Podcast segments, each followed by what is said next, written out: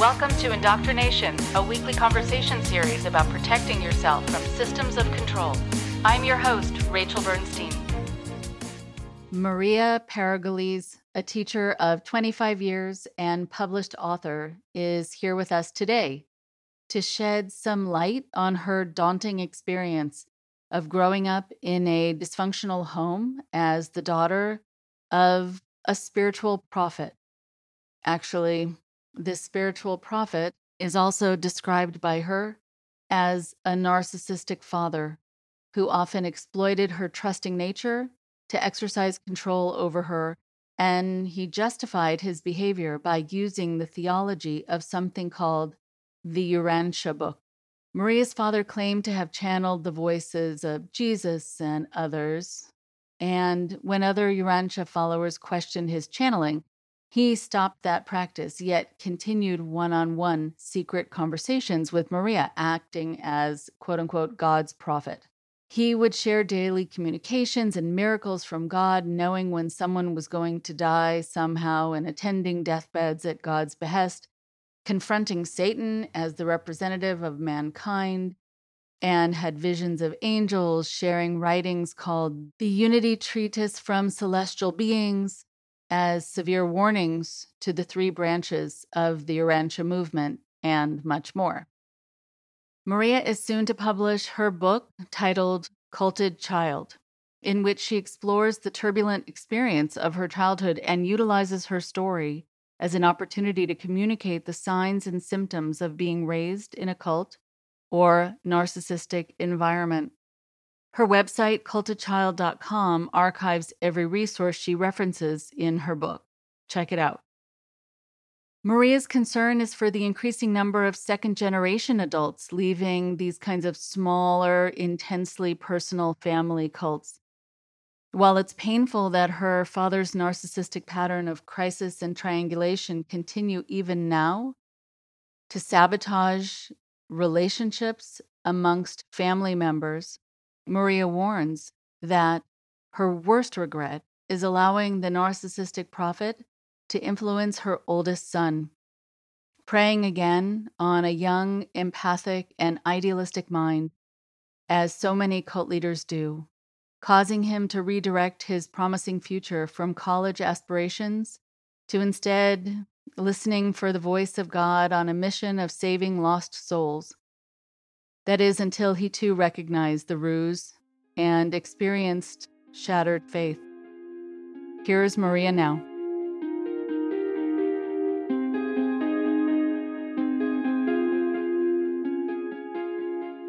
Welcome, Maria, to the show. I uh, I know that people just got to hear a little bit about who you are and a little bit about what brings you onto the show. Of course, I want to hear from your perspective, uh, and also you know, I'm interested when you contacted me, I'm was certainly interested because it's one of these situations where people think, "Oh, my story is so different." And it is and it isn't. Uh, and as you've probably done your research, you can see and connecting with other people, you can see well some of the details might feel out there or different or the words that are being used or the names or whatever still the techniques, you know. Go so go for it. Go for it let me just say thank you so much for what you do. The words really make so much of a difference. I mean, the road that I've traveled, I recognized that I, I recognized my life and my issues and my uh, the little the little things. I recognized in many of the podcasts that you've done, not only with the people you've spoken to, but with just that you've done on your own.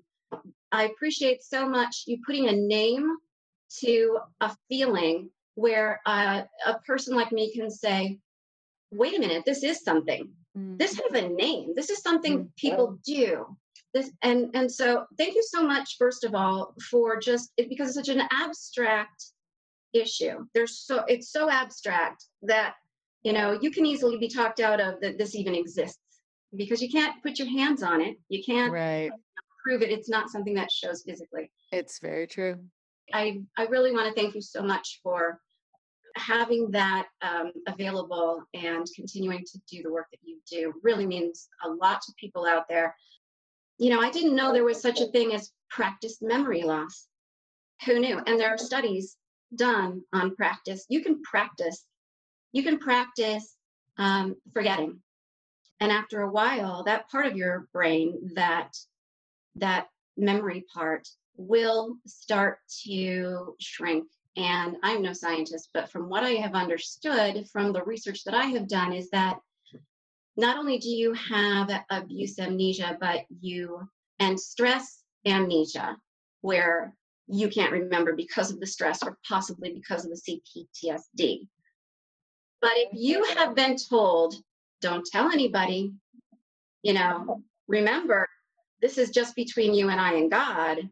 This is a, you know, if you ever, you know, betray the trust that the Father has put in us and in our family, our special mm-hmm. family, and in our special relationship, you know, you will be cut out of it and we could lose this special meaning that our family has. So if your if your own parent is your own father is going to say, okay, remember not to not to repeat this to anyone over and over and over again for your whole entire life.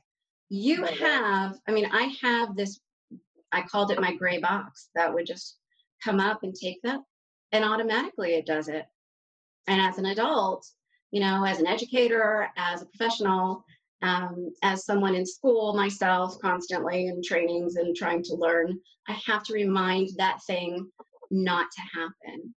As soon as I hear a term, I go down that next path. And so it, it has been really just that such a blessing to have someone like you and have everything um, that you have that that you pursue because you pursue so many different tendrils of this situation. It took me um, a very long time to recognize. I mean, in in my fifties, I finally turned around and had my light bulb moment, and so it you know it, it's it's painful to look at the regrets of things that have happened that you know I, I could have possibly not had happen. That is very painful. You have so much information, and I like also all the terminology that you were uh, sharing with me in previous emails and things like practice memory loss. Uh, so there are some sort of little nuggets that are going to be good for people to be able to have as takeaways. And so, what I'd love for you to do is to kind of take us back, if you can, to a little bit about where your story begins so people get to know you and what brings you to this podcast, basically, to this place in your life. Okay. Uh, let's see. Well, I was raised uh, with the Urantia book as our uh, religion. They don't really call themselves a religion, but as our spiritual experience. We're followers of Jesus. Uh, they call Jesus uh, Michael of Nebadon. And I, I, want to say that the Urantia book, um, Urantia means earth. So it's about the earth, it's about its people, and it's about where we came from, and who we are, and where we're going. It's about, there's a whole quarter of it is about um, the life and teachings of Jesus, and a lot of the excerpts that the Bible does not tell us about, because it's supposed to be the fifth epochal revelation, which uh, comes after the Bible because the minds of today are different than they were 2000 years ago and of course god would update the you know his educational process for us. And so here is a lot more information that we're now as human beings able to handle. Uh-huh. And so yeah the whole urantia history is is a whole probably a whole podcast uh, the urantia book was channeled by a um, sleeping subject they called him who remained anonymous. The book was uh, published in 1955, but it was begun in, oh, let's see, they took, I think, three decades to write it. Uh, and it was channeled through this person to only between one and five people who were allowed to be in this particular special group as the book was written. While it, it's not, I guess, Rick Alan Ross has said in something that I read of his that the Urantia book itself or the Urantia movement is not a cult. I believe it absolutely began as one, perhaps it's now considered a religion for certain families. Perhaps certain families use it the way people use the bible and you know live by the good uh, you know there are very positive messages in it. But it absolutely from what i've learned about cults began as one. Uh, from what i understand of the way that it began uh, dr william sadler was the the main um, teacher and leader of this group. Mm-hmm. And Christy Christensen, who I met when I was nine, she took me by the hand and told me and talk about you know second generation adults coming out of cults you know she she took me by the hand when i was nine and said how important and special you know my generation is to this movement because just like thomas who walked with jesus and already had trouble you know doubting um, there are the the faith that we have um, we were not the people who were involved in the the book being you know transcribed channeled and transcribed and written and edited. So we were not part of that original process like the people who could walk with jesus. And so our generation needed to have even more faith than you know the previous. And so it, it was a bigger you know it's not just dad. I grew up going you know our summer vacations were always urantia uh, conferences. And after a while, even by the time I was, you know, 10, 11, 12, uh, usually it was a family vacation. If it was a, you know, a national conference, it's international and it's in many, many languages at this point. But uh, at a certain point, mom kind of fell off from going to it, although we did hold study groups in our home. You know, it, it's the most frightening thing to say, you know, my father did this. I mean, that's like being a little kid telling, that's betraying your family, that's betraying God. I can just hear what my mother has to say about this. but um, but you know, it it does have to be said that it is very different to say, um, well, our cult leader, blah, blah, blah. But when your own father tells you he was chosen by God to adjudicate Satan, he looked at Satan and he said, My God, he's beautiful and just felt the pain that Satan had, and the, and all of the universes saw uh, and were astonished that he forgave him immediately. These are the things that I, you know, the stories that don't tell anyone, remember, you know. And so it, it might be a late night story that I would hear, you know, after lights out, and then he'd stand, you know, stand in my doorway, you know, and kind of wake you up, and you'd have to be listening and, um, hear one of these you know new stories that and so um so after he channeled jesus and he didn't uh, he did that in front of a study group at one point and when those adults started questioning him and gave him a hard time i think he backed off with that. Okay. But certainly it certainly was still quite easy to keep me you know um, under that spell. Right. And so I think also the, imagining that you're in bed and that he's standing there and you get woken up or you're about to fall asleep or whatever the situation is, you're in this vulnerable state. And you're also then going to be hearing a story that may or may not be disturbing. And then you're supposed to go to sleep. There's no way for it not to go into your subconscious and to have dreams and or nightmares about what you were just told i'm assuming tell me about that. Oh my goodness. Uh, my earliest memory my earliest memories are nightmares. I have one that was recurring it's recurred my whole life and i i think i had it when i was three or four. And i believe you know looking back on it i'm really kind of impressed that i had the perspective i did as a four year old and i see these things you you see this in movies now and I'll always say, look, look, you know, to my husband who's been beside me since I was 15. Mm. And so, you know, because he was the one who would say, no, the sky's not green and the grass is not blue. But the nightmares, um, uh, one of them is I'm skipping along next to my mom and we go to the park and I'm walking down, you know, and I, I say, Can I go play? You know, he's here, he's out there. Can I go play? And I go, she says, Yes. And I go skipping along the sidewalk the sides of the sidewalk abruptly fall, you know, are are it's like walking out on a pier above nothingness. And there are these pretty, you know, rope chain things that are like what you would see at the movies, you know, to stand in line. It goes along this this path to lead to the end of this drop off, really. And I'm skipping along in my little shoes and dress, and Jesus is hovering over his grave. And his grave is upended, like, kind of like a, a volcano. So if you can picture the mouth of the volcano, because I always envisioned the uh, the stone, they say they rolled away the stone. Well, that must be round. So the top of this volcano has this round stone that's been pushed out from it, and it's just hanging off the edge as it really should fall, but it doesn't. And he's floating in the air, and he reaches out to me, and I just reach for him and jump to his arms, and we start to descend down into the grave. And I look up and see the you know, it's like you're in a well and the lid is closing and there is this crescent of sunlight that is just closing and getting darker and darker. And then I hear my mom say, Come on, it's time to go home, just when there's a little bit of light. And it stops and then it starts to open up again. And I come back up out and I end up waking up.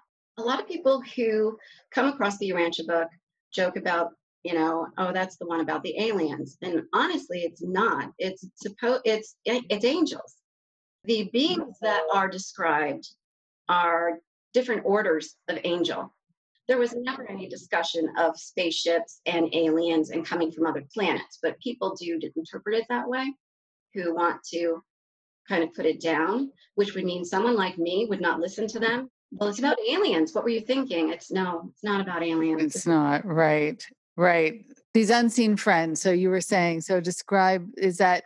So the unseen friends yeah. Uh, really came out as um, eyes in my nightmares, like just eyes chasing you, eyes in a closet. You open a closet door and they're in there and they, or falling out of a window and they, they kind of consume you as you fall. Um, so because I think you're always thinking, they're always watching. And in the Urantia book, uh, there are many, many times where it talks about how Thomas or one of the apostles or Mary and Joseph or any, uh, you know, it'll not only tell you what they're doing in that moment, but it will tell you what they were thinking and feeling and when they changed their mind and why mm-hmm. and their dreams were like. And so you are listened to and watched in every moment and aspect of your life. Mm-hmm. There's not a moment that you have alone.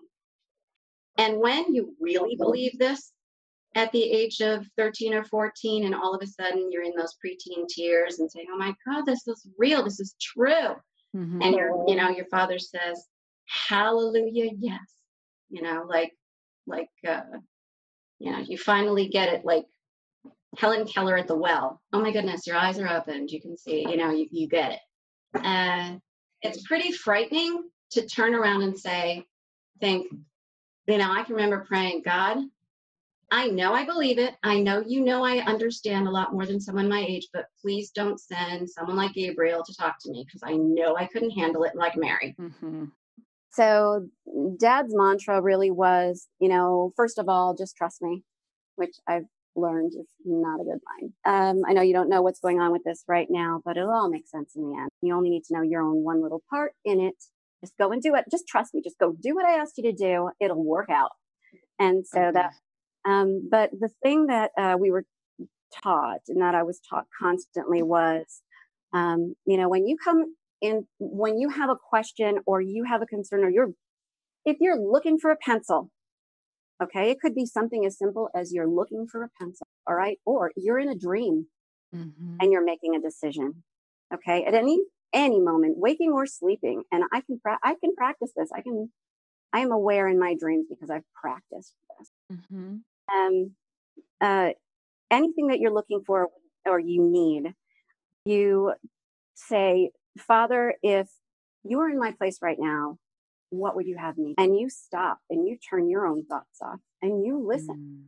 for the mm-hmm. highest concept of truth, beauty, and goodness truth, beauty, and goodness. Let me tell you, those are not positive words in my world. Mm. Because that just that just triggers me. Okay. Look for the highest order of truth, beauty, and goodness, and that is your thought adjuster, giving these ideas to you, giving this one most beautiful, most truthful idea to you, and that is God's. That is what God would do, and that is what you choose. So think about being a teenager who uh, thinks about, well, what's the best thing I could do for this person right now? Well, I could drop my books and my studying and run down the street and take care of this person. Mm-hmm. You know, Right. you follow your first thought and you're an empathic person, you're going to destroy your life. Mm-hmm. So, as a father and as a grandfather, really, he took apart my husband and I, I mean, my boyfriend at the time, who's, you know, I ended up back with him, obviously, but he, he did, he, you know, the stress and everything. Mm-hmm. Got it. Okay. And this idea of your thought adjuster, is that your term or was that a term that was used there? Oh no, that's a Urantia book term, and it and it there are different levels of thought adjuster that I can't think of what they're called. I just always said thought adjuster, but it, depending on your age, you don't even get your thought adjuster until you're five, I believe, Mhm. which is when you make your first moral decision, whether it's right or wrong, and that is the little piece of God that lives inside of you, uh, that comes Mhm. to reside in your mind, and so. God is always there listening, and so are these unseen friends who are always around. It's so interesting. I mean, the unseen friends, yes, that that's not gonna um that's not gonna be a calming idea for a lot of people, and others are gonna like that idea. It sort of depends on what role they play. And sometimes people feel like they're not alone, and others say, leave me alone. But I wonder also this this idea of your thought adjuster. There are some terms that are used sometimes where I think that was so amazingly transparent. That is what happens within these groups. They don't call it that, but in this Urantia book, they're like, yeah, we're going to call it what it is exactly. And and so then I think you get some desensitization to that. Like that's just part of uh, life, and that's a good thing because we're providing you with that. And you know what? Nobody else even knows this. Like, unless you're studying the Urantia book, you, as lucky, as fortunate as we are, and you know this privileged family, and this these you know these privileged people, and especially me because I really am taking it seriously, and I understand how real and true it is, and I'm following you know the will of God, and hmm uh, you know, yeah, Yeah. Well, you know, I I had a quick question also when you were talking about uh, you used a phrase that you were told Satan is beautiful. I'm kind of curious to go back to that for a moment, if you don't mind. he's an angel. He's an angel. So uh, yeah, he's on a detention planet, and there is more than one. There's there's Satan. There's Lucifer. There's Beelzebub. There's Caligastia. So um, I believe one of them is our planetary prince, who still is on this planet, but he's detained on this planet. And the reason this planet cannot we should be able to communicate with other planets, but we are in a quarantine after having after our um, our planetary prince. That's the fallen angel, and so thinking that he is God and that there is no God better than than me, and so that is you know, and as that, and Gabriel tried to.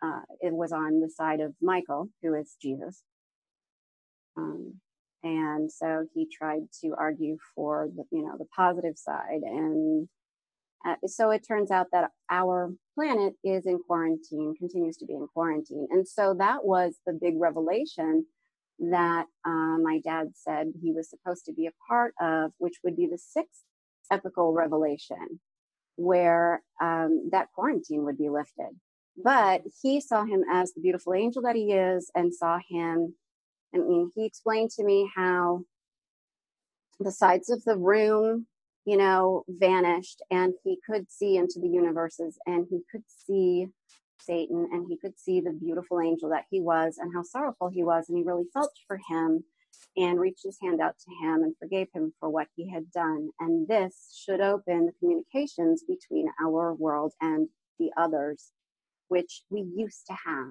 There used to be constant uh, travel between our planet and others that we would know about. We would be privy to. We would know these unseen friends were there. We would actually be able to see them. They'd make themselves known.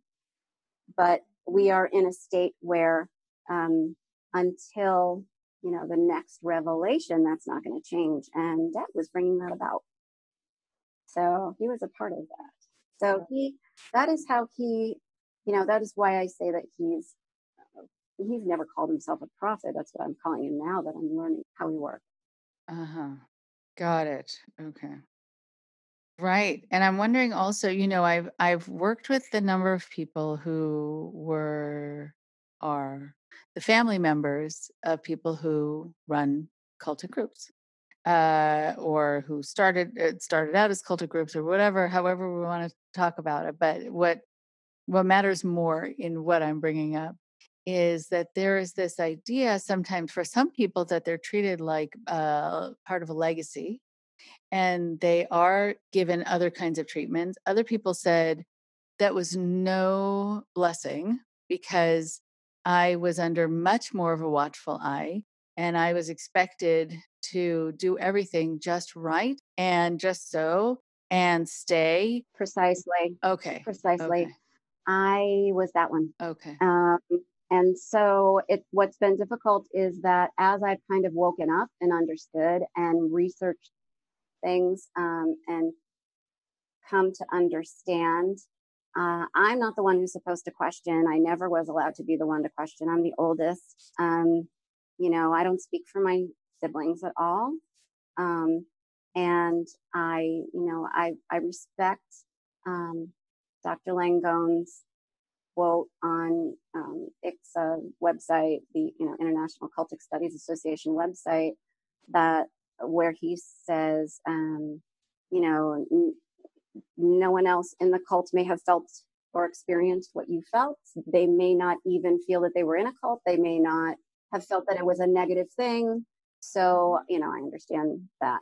Uh, and so I, that's why I say I do not speak for anyone else in my family, but I know Mhm. that I was always expected Mhm. eh, because I always did. I was, as the oldest, I was the most respectful.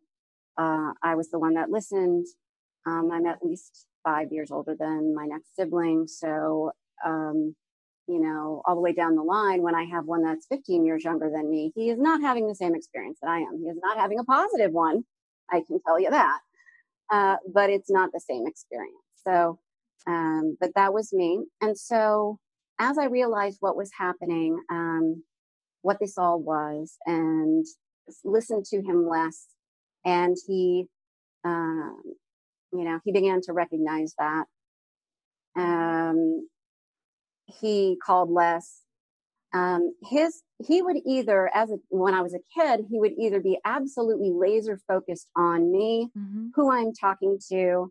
No, you're not allowed to see that person. You need you need to be busy with this, busy thinking about this, and busy do, painting that, um, busy bleaching this and thinking about that. Uh, or he had no clue where I was, and I was in a, I, I was in some precarious situations. A um, couple of them he put me in himself. Okay. And so a, a couple of them he put you in like what sort of situations? being someplace for a Urantia meeting and then absolutely not paying any attention to where I am because someone else, because he has an audience that's not me. I am the audience when no one else is around. Oh yeah, right. When he finds an audience, that's what he lives for. He's always trolling for that audience. I mean, you could be in the grocery store and you no longer exist and you can might as well sit on the floor in the corner and wait for him to finish until he found someone to talk to. And so to come back to when I when I made that, you know, started recognizing and listening less and uh, he called less and I did not call him and I didn't ask. I, I went on to where I did not ask about him either. Um, and then I rec- then I, I finally realized that, um, you know, I, we don't have a relationship, do we? Well, I, you know what? And I can't I can't have a relationship with him now that I now that I think about it. And so, um, yeah, I did. I I said that to my mom because I was having difficulty with my relationship with her because she does not like that. You know, she didn't like that this was happening. That I wasn't asking about him. That I wasn't talking to him. He wasn't calling me, and was she doesn't. She wasn't saying that. But I said, listen, I I, I I said, I can't have a, I texted, I can't have a relationship with him. And I'm having a really hard time having one with you because she was not being, incre- you know, really easy to talk to. And, uh, she came back with, well, if you don't have a relationship with him, then you don't have one with me either. Oh, wow. And so that that's been a whole other thing too. And so, but that is that is the you know exiting a cult, right? And and that's why I say that's why I I, I had mentioned um, that exiting a cult, you know, is different for everyone, obviously. Mm-hmm. Mm-hmm. But for it to be your your father and your parents, you're absolutely losing your family. And there are people out there who don't have any idea that my family is what it is and works the way it does. And that I am being, you know, they see me as being disrespectful to my parents, to my father, that I'm not calling and speaking to them. And of course, you know, parents have their ear and you know I, there's not a whole lot i can do about that. So it does affect the rest of my relationships. And so what i've recognized is that when people are coming out of cults i've watched some of these programs where they've said you know oh there's this family out here or there are these friends who have said gosh i've been waiting for you to wake up and come out and here you know come to my house. I'm always here for you and that kind of thing. And for me it's like people are seeing me not speak to my dad. People are seeing me have a hard time you know having a conversation with either of them and they don't have any idea what i'm actually doing and so it's and and i've and i've i was able to uh, connect this when uh, with these suicides that are going on with um, Janja Lalich was on this A&E special that I happened to catch. And I've read her book, at least one of them. Um, and mm-hmm. she, um, she mentioned that Jehovah's Witnesses, um, especially these men coming out of the Jehovah, Jehovah Witness cult who are shunned, have a so much higher percentage of suicides, of suicide rate. And I thought, you know what, that is so understandable. So understandable because I mean, I understand it is absolutely devastating mm. to get to that part where you've, you know, that's what no contact is. And that's where I got to. And that's where that's where I am. And so to not physically have your mom and dad, even though you can't really I can't handle being talking to him, listening to him. Be, I can't put myself in that situation. It's like being a school of piranha with him or being with a, a shark. You, you, just you don't know what he's going to say that he could just push your buttons, and or can just pull you in. Um, and so, you know, I I understand the the devastation and the grief and the loss. So I have gone down. I mean, before ever seeing this and linking it to that, um, you know, I was studying grief and loss, and mm-hmm. um, what what you know how how to handle that because it's it's like losing someone. It's like someone you know dying that you can't be with and hold and hug and just love. Right. And and you know i think that there is something that is at times harder for some people not at all but harder for some people knowing the person is still there. You're just being barred from them or they have decided to cut off from you like this invisible force field and there there is the potential still for a relationship.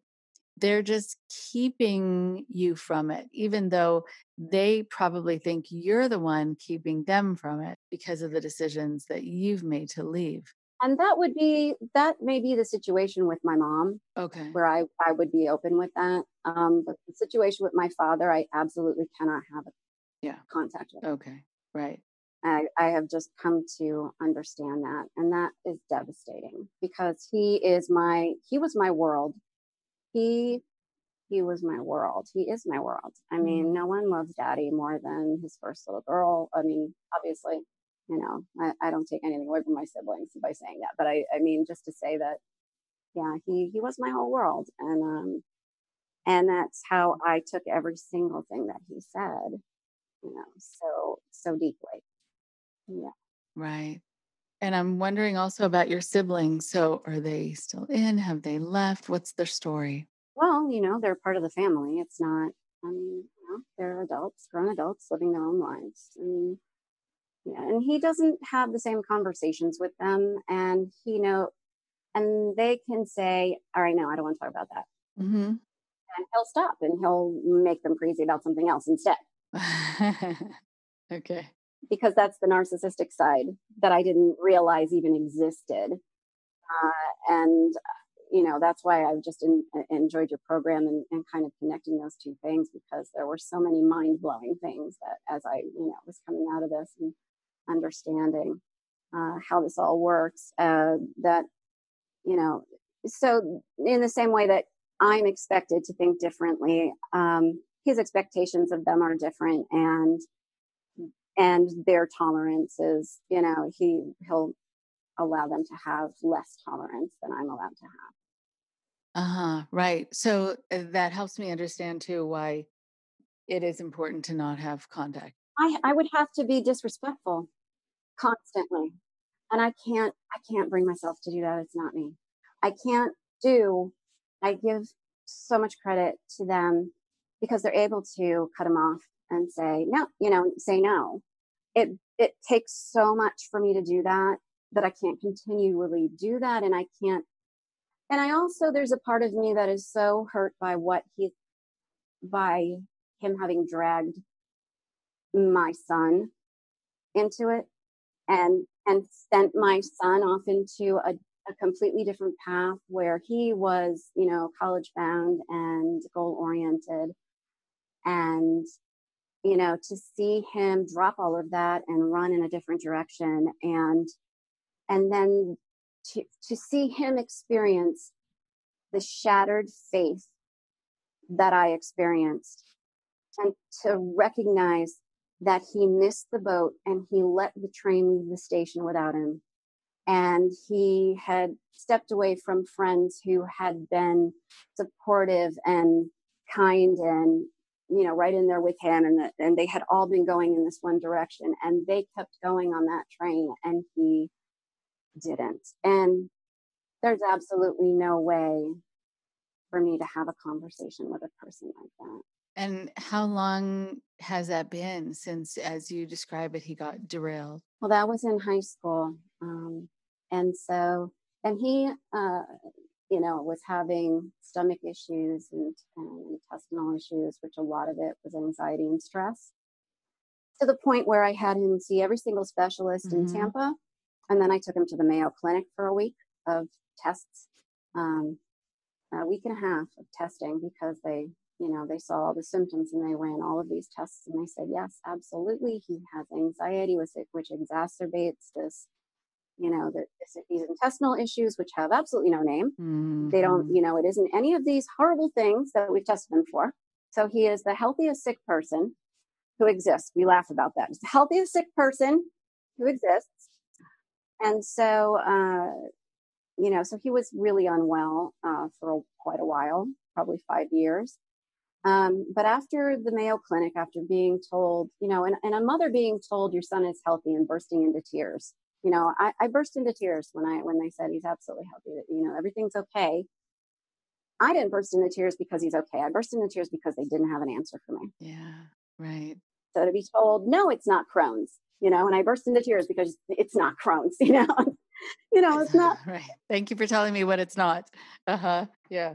But uh, yeah. for him, you know, as he was starting to feel a little, you know, he, he was still under the weather and he had gone to stay with his brother and it just for a few days. And he got this call from his grandfather. Hmm. And this is just to show you what, uh, and his grandfather said, no just, you know, thought I'd say, just check in, which he'll do every once or twice a year when he thinks about you because he doesn't have another audience or somebody else to be bothering. And he said, I just thought I'd check in. I just want to know. You just want to, yeah, I was thinking, Mm-hmm. You know, don't tell your mother this, but I'm the reason that you and you know you and your girlfriend broke up. Wow. And while it was actually my my son who had broken up with his girlfriend, who he was really very much in love with at the time, uh, because he was going down this path of you know he he had his religious reasons and they just weren't going to be a match and uh, that he needed to find someone who really you know, believed in the Urantia book the way that he did and followed it the way he did. So mm-hmm. he was mm-hmm. going to have to leave her. And really, it was him doing that um, because she, she, was, she was a wonderful girl who was really very much in love with him at the time. But what dad said was, um, yeah, what I did was I, I told her how, you know, your Urantia book really is a, more of a scary thing for someone who's a Christian like her because um, mm-hmm. you're going to um, not raise your he won't raise your children in the Christian faith the way you would mm-hmm. want them to, and um, you should really be fearful of that. And so he was basically calling to just tell him that he had told him, you know, that he had made the girlfriend very fearful, mm-hmm. which looking back on some things that had happened makes a lot of sense. But, um, you know, to call your grandson when he is ill and to just pour salt on the wound just tells you how much more he can do that you can't even imagine. You can't even think of what the kinds of comments that he can say and the things that he can do to derail you. Right. Okay. And so after that call, then what happened? Because norm, you know, typically someone would say, "Why are you meddling in my life?" Uh, but instead, what happened? Well, at this, it was around, you know, it was at this point where he had had the shattered faith, which was why he was just like he he had recognized by this point. So for dad to call him and say that to him was literally he was was rubbing salt in the wound because he knew that he wasn't getting the phone calls from him anymore. So I believe that this was a narcissistic dig that because he saw oh, he's not calling me at night. He's not asking me about this chapter. He's not wanting to read these papers. He's not, oh, where are you? What are you doing? Oh, well, let me just, you know, okay, well, then if you're not going to, then I'm going to hurt you back. And, you know, that's that narcissistic thing. And so he did spend a long time on his own, quiet. Um, took a while for him to, you know, get back out and make friends and just go into the workforce and just not pursue education the way he was going to. He's an, incredible writer. He's had his writing on podcasts. He's um, Lovecraft is his. I mean, his language and his, his vocabulary is just is stunning. Uh, so, you know, those things he's made for that, and he, he's getting back on that horse. Good. I'm glad to hear that. I I'm wondering uh, something else as you're talking, and you might have other notes that you want to share. But I I wanted to talk about what is needed when you come out of something like this. But I don't want to jump over if there were more stories you wanted to share from your experiences there first. Um, well, I don't know if I said that he, you know, that Dad had daily communications with with God, um, daily miracles. Um, that happened, you know, like he just happened to go here and he happened to be in the right place at the right time. And um, God told him, just, just walk outside, just walk out in front of the store. And he said, well, I got my arms full of things, you know, and he's laughing and ch- chuckling that, you know, as he's telling me this story in the middle of the night. You know, I've got my arms full of things. I'm in the middle of doing this, but okay. And he laughs and he puts his things down. You know, just go outside, just go outside in front. And, you know, this voice of God leads him to go out in front. And, you know, there's a person standing there who needs something in particular, who he happens to have, you know, which is a thing that he happens to have that answers their need in that very moment. And then he's able to use that opportunity to teach them about the love of God and what God, you know, has to offer. And by the way, this is the Urantia book and da da da. And so those things happened every single day. Uh, there were things like um, there was an angel, you know, that appeared as a bright mm-hmm. light. Um, you know, when the movie Frailty came out, I said, oh my gosh, you know, when the dad in Frailty, you know, with Matthew McConaughey and Powers Boothe, um, and uh, his the father comes running in and and you know wakes up the boys in the middle of the night mm-hmm. I have something incredible to tell you. I have something important to tell you. And he had just envisioned and listened to an angel, which had just been this bright light on his dresser. That just this very bright light that came out of this trophy. And he was like, okay. And went and told, you know, and it turns out in the end that this was all true. He really was receiving messages from angels. Well, you know, I remember telling my boys, guys, I lived that. That was my life. Mm-hmm. Um, you know, there there were nights when he came in, and one night it was, um, you know, there was one night, night I was coming Right. home, driving down, up the street, coming around the blind curve that you know so well, and these two car, you know, this bright light shone on my on my hood, and it it was so bright I had to pull over off the road. And just as I did, these drag racers came flying around the corner, and I would have been, you know, I would have been killed, and I was saved by this angel that then went away. Um, God also leads him to know when uh, someone is going to die um, and leads him to be at someone's deathbed. Uh, and so he'll be told uh, to get on the road. So and so is going to die. Take this exit. Oh, okay. I got to get off this exit. Uh, take this exit. Okay, pull in here. All right. Um, and then he would say, Well, you know, I went up to the elevator and the doors opened and the guy wasn't even at the desk to take my name or anything. And I just walked onto the elevators and they opened at the ICU floor. And, you know, there was a glow around so and so's, the numbers on so and so's door, or, you know, a glow around it, or maybe it was glowing. And I went in and, you know, the rest of, of his or her family happened to not be in the room as I sat and held their hand.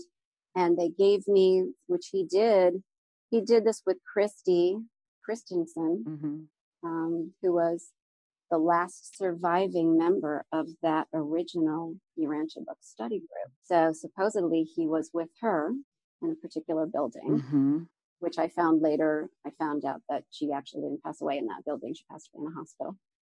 So, you know, little things like that are like, okay, so that wasn't true. And, you know, she led him to, you know, be the one that she gave information to, passed on information to. And there are some papers, new papers on that shelf over there in that in that book. Go and open that book. And then she passed away. So he was the only one with that person when she passed away and and received the you know the the legacy you know the baton to continue uh, her legacy to move you know move forward with the Urantia movement.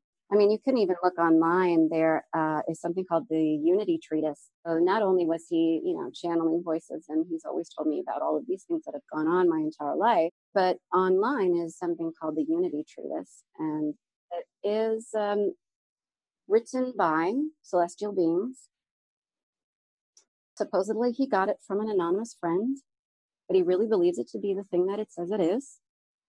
Um, and it is uh, chastising the three major uh, groups that run the Urantia uh, movement, because the Urantia movement has fractured since 1955 into three groups that kind of do three different functions. Um, and so his Okay.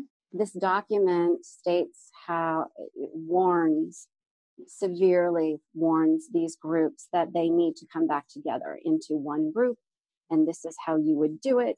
And it is like you know written out for them precisely what to follow. It- i could not believe there was something in print and on the internet that i can find to say wow look look look at what i've been listening to in the middle of the night by myself you know i mean that's that is yeah man there's the reality of the situation Right. And so going back to the term reality, not a lot of that going on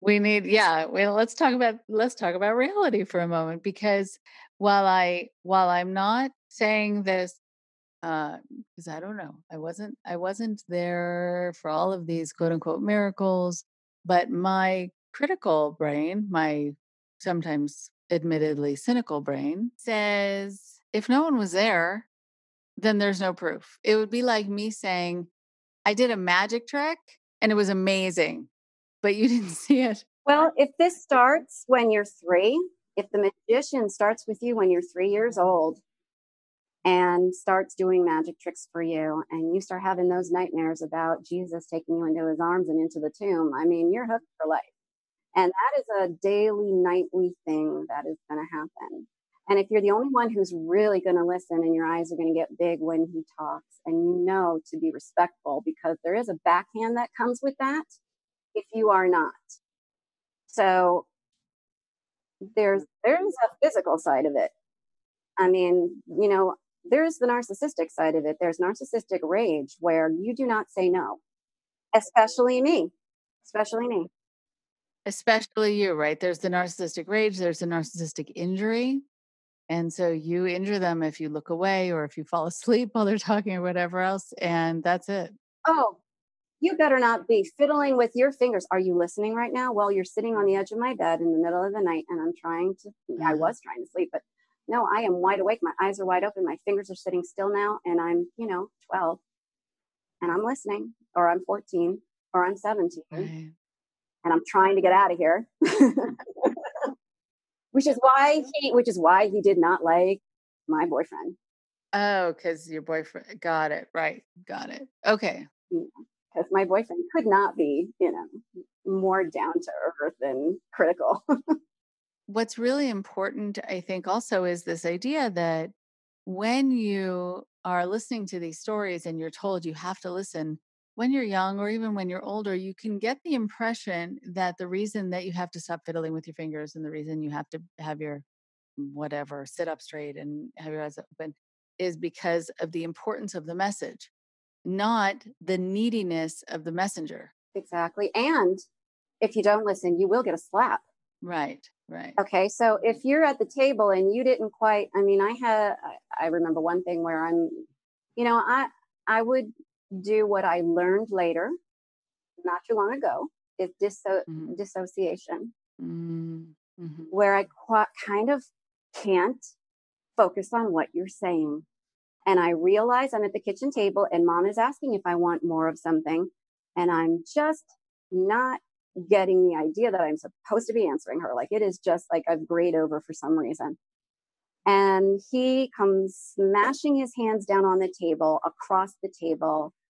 Things are spilling over, things are falling off the table, and I'm up and running backwards and and crying and hands up and chased and you know you're just being slapped like this and yelled at when your mother talks to you you better listen and that kind of thing and you know i've yelled at my kids and i they've definitely gotten a spank or two uh, they're in their tw- late 20s now and they would tell you that they needed it at the moment uh, but you know certainly not what uh, the kinds of things that uh, that went on there because it just was, you know, there were also things like, you know, at the end of a couple of those, I, you know, when he stormed down the hallway and everyone went off into their rooms because, oh my God, somebody's getting it.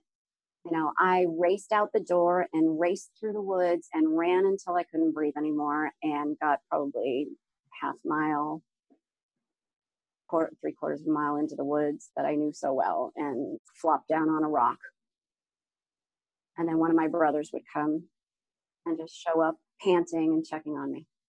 You know, one of my little brothers just coming to see if I was okay. Eh, like, where did you come from? You know, and what what really gets me is um, one of my siblings reminded me of trying to learn the times tables. I couldn't tell you my times tables. I couldn't, and I'm an elementary school teacher, but I don't trust them. I just don't trust. I just don't trust it. And so I have to say that I've learned why. And that is because, you know, as I'm trying to memorize it and I'm not saying it fast enough, you get a slap on the side of your arm. So if you don't say it fast enough, you get a slap. And so, I mean, it's on my side of my arm. It's not even going to leave a mark. It's just maybe it's going to make a difference. Maybe this will knock it into you, you know, what, you know, and I'm like, you know, and so I still struggle with certain ones just because I just don't trust it.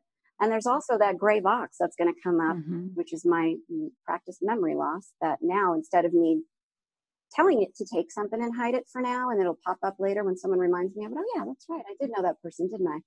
You know, Mhm. now it just comes up and takes stuff, and I can't, and and I can't even retrieve it. And I'm watching that happen, like in my mind. Whatever that was, I can hide it from myself.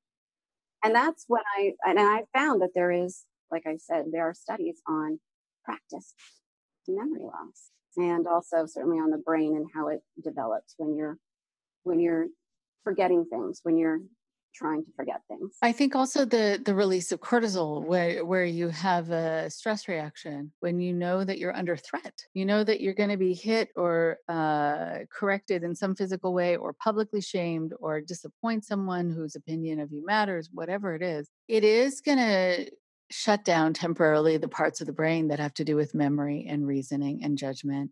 Being able to re- remember your times tables, it's going to be very hard to imprint that information if your brain has gone into survival mode because you're too worried to be able to focus. And then what happens is that sometimes parents or teachers who used to hit, or in some countries might still, they're causing their students to not be able to remember. Yeah, I don't do any, as an elementary school teacher, I never do timed tests of any kind. If it's not your thing, if you can't think of it right now, let me show you three or four different ways that you can figure it out use your fingers if you need to, because I do. Let's do it together. You know, let's use these little blocks. Let's, you know, there are, there's more than one way to skin a cat. There's more than one way to get there. And if your brain works in a different way, you certainly, you know, some people, my husband is built that way. He loves the competition of a timed test. And that absolutely terrifies me. Um, the other thing about decision making that you mentioned, uh, there was one, you know, there, decision making is absolutely impossible after coming through an experience like this because even though you're following the thought adjuster and, and listening for the highest concept of truth, beauty, and goodness, and following, you know, what you think is that best suggestion, dad always knows better. Mm-hmm. What you should have done, what you should have done was this. What you, yeah, what you should have done. And so you're not even going to trust yourself. You're going, uh, you're going to go and ask his opinion and so, I mean, I just remember being in school and, you know, having the teach sociology teacher say, you know, where do you stand on this particular subject? And completely shutting down. And I could see myself, I was floating over myself somewhere in the room. And I'm in high school, you know, I'm a teenager, but I am so terrified that I am going to show God the wrong answer in this, you know, in, in this ethical question or moral question that she's just saying, okay, what do you think about this? What do you think about that? You know, just like to show us how to use this little, like to her, it's just a little exercise. To me, I can't answer a question like that by myself. I need to know what the answer is. And so decision making becomes something very difficult. Right. I mean, I think that there there are a lot of people who are afraid because of this conditioning, and then there are a lot of people who also believe that if they make their own decision, it will be the wrong one, and then they go to someone who advises them or gives them advice. What you don't question at the time is if they're right, because they might not be. It was just their opinion, so it's the one you have to listen to. But I also think that people are not going to make a decision unless they know they're safe, unless they know it's okay, not only to make a decision on their own and to trust their instincts, but it's also okay if they make the wrong decision, that nothing bad is going to happen because of it. Not when there's unseen friends watching every little thing that you do. Ah, mm-hmm. got it. I mean, right. if they're telling me what Mary was thinking, they know what I'm thinking. Right. They know they know what Mary and Joseph were thinking. Exactly. Okay. I want to thank you for today and your time and the the work that you're doing to put the information out there to be able to do more education and prevention, which I'm all about. So mm. thank you, thank you. Thank you so much. It's really been a pleasure. I so appreciate this opportunity.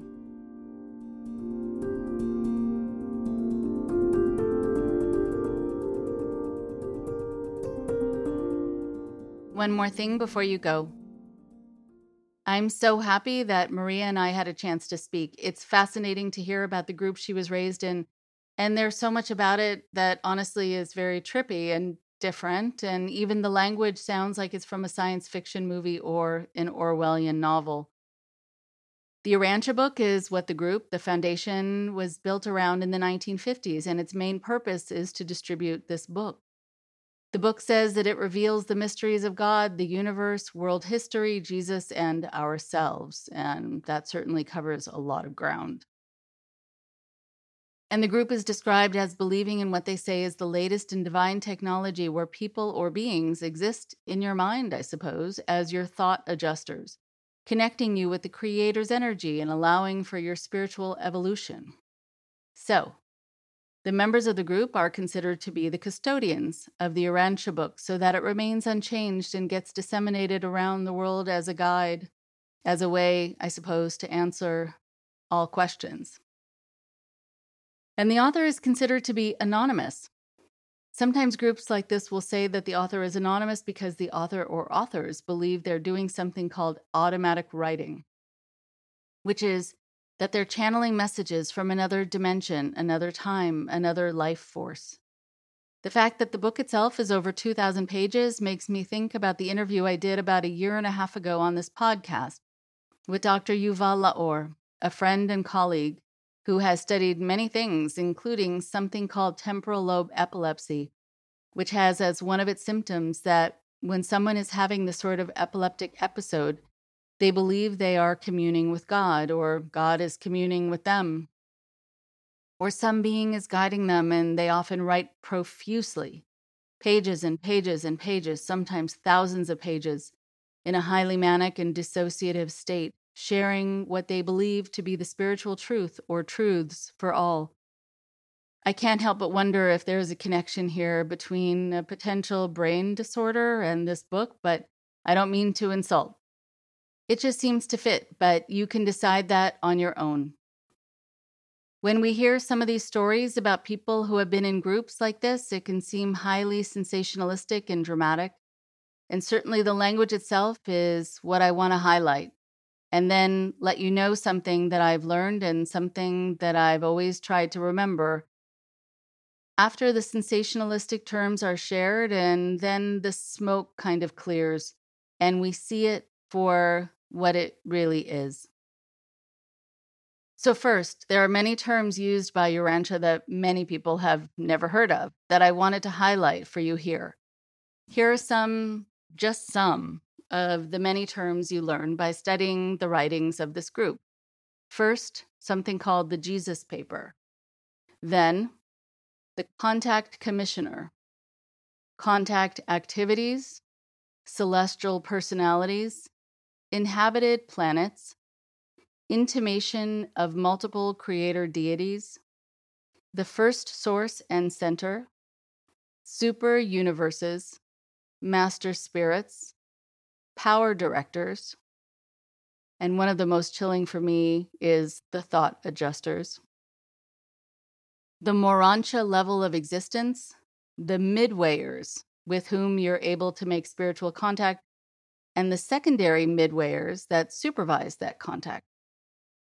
The Lucifer Rebellion, the superhuman planetary government of Urantia, something called the 70, the Seraphim of Progress, and lots of automatic things. Automatic writing, automatic overdrives, automatic talking, automatic hearing, and something also kind of chilling called automatic forgetting that Maria talked about, which seems to be their term for amnesia or what I think is enforced amnesia. The Urantia Apocrypha, and another kind of chilling term, the unseen friends. That would give me nightmares. So, all of those terms are fascinating, but really, what is important to do when you hear it all is to remember that there is a woman, Maria, who was raised in this group where her father was one of the leaders and seems to have been a malignant narcissist and could be terrifying and intimidating and emotionally neglectful. And Maria, like other children raised in this group and other groups like it, experienced debilitating nightmares and a feeling of floating and derealization and not knowing what to be able to trust and what to believe. And that's what you see when the dust clears, when you make your way through the sensationalistic and kind of crazy sounding terminology and philosophy and theology. You picture a little kid trying to fall asleep at night, but not being able to because her nerves are on edge. And that is what is true for a lot of people who were raised in cultic groups. And sometimes when they tell their story and people find it fascinating and listen as though they're watching a movie and loving how different or crazy it sounds, But as the listener, please remember that human beings, sometimes children, are raised in these environments, and it is way beyond what their systems can handle, and they have to struggle just to find peace as they get older and connect with the world, a world that they're not quite sure how to live in. I value Maria's strength and her tenacity and willingness to tell her story. Talk to you next week. Thanks again for listening. Tired of ads? Well, listen or download this show for free on NPR's Radio Public app, Spotify, Apple Podcasts, Stitcher, and more. Please support Indoctrination at patreon.com slash indoctrination. We have over 100 interviews that you can access with any donation. Subscribers receive bonus interviews and other cool goodies. And we love hearing from you too. So send us an email at indoctrinationshow at gmail.com. Thank you for your support.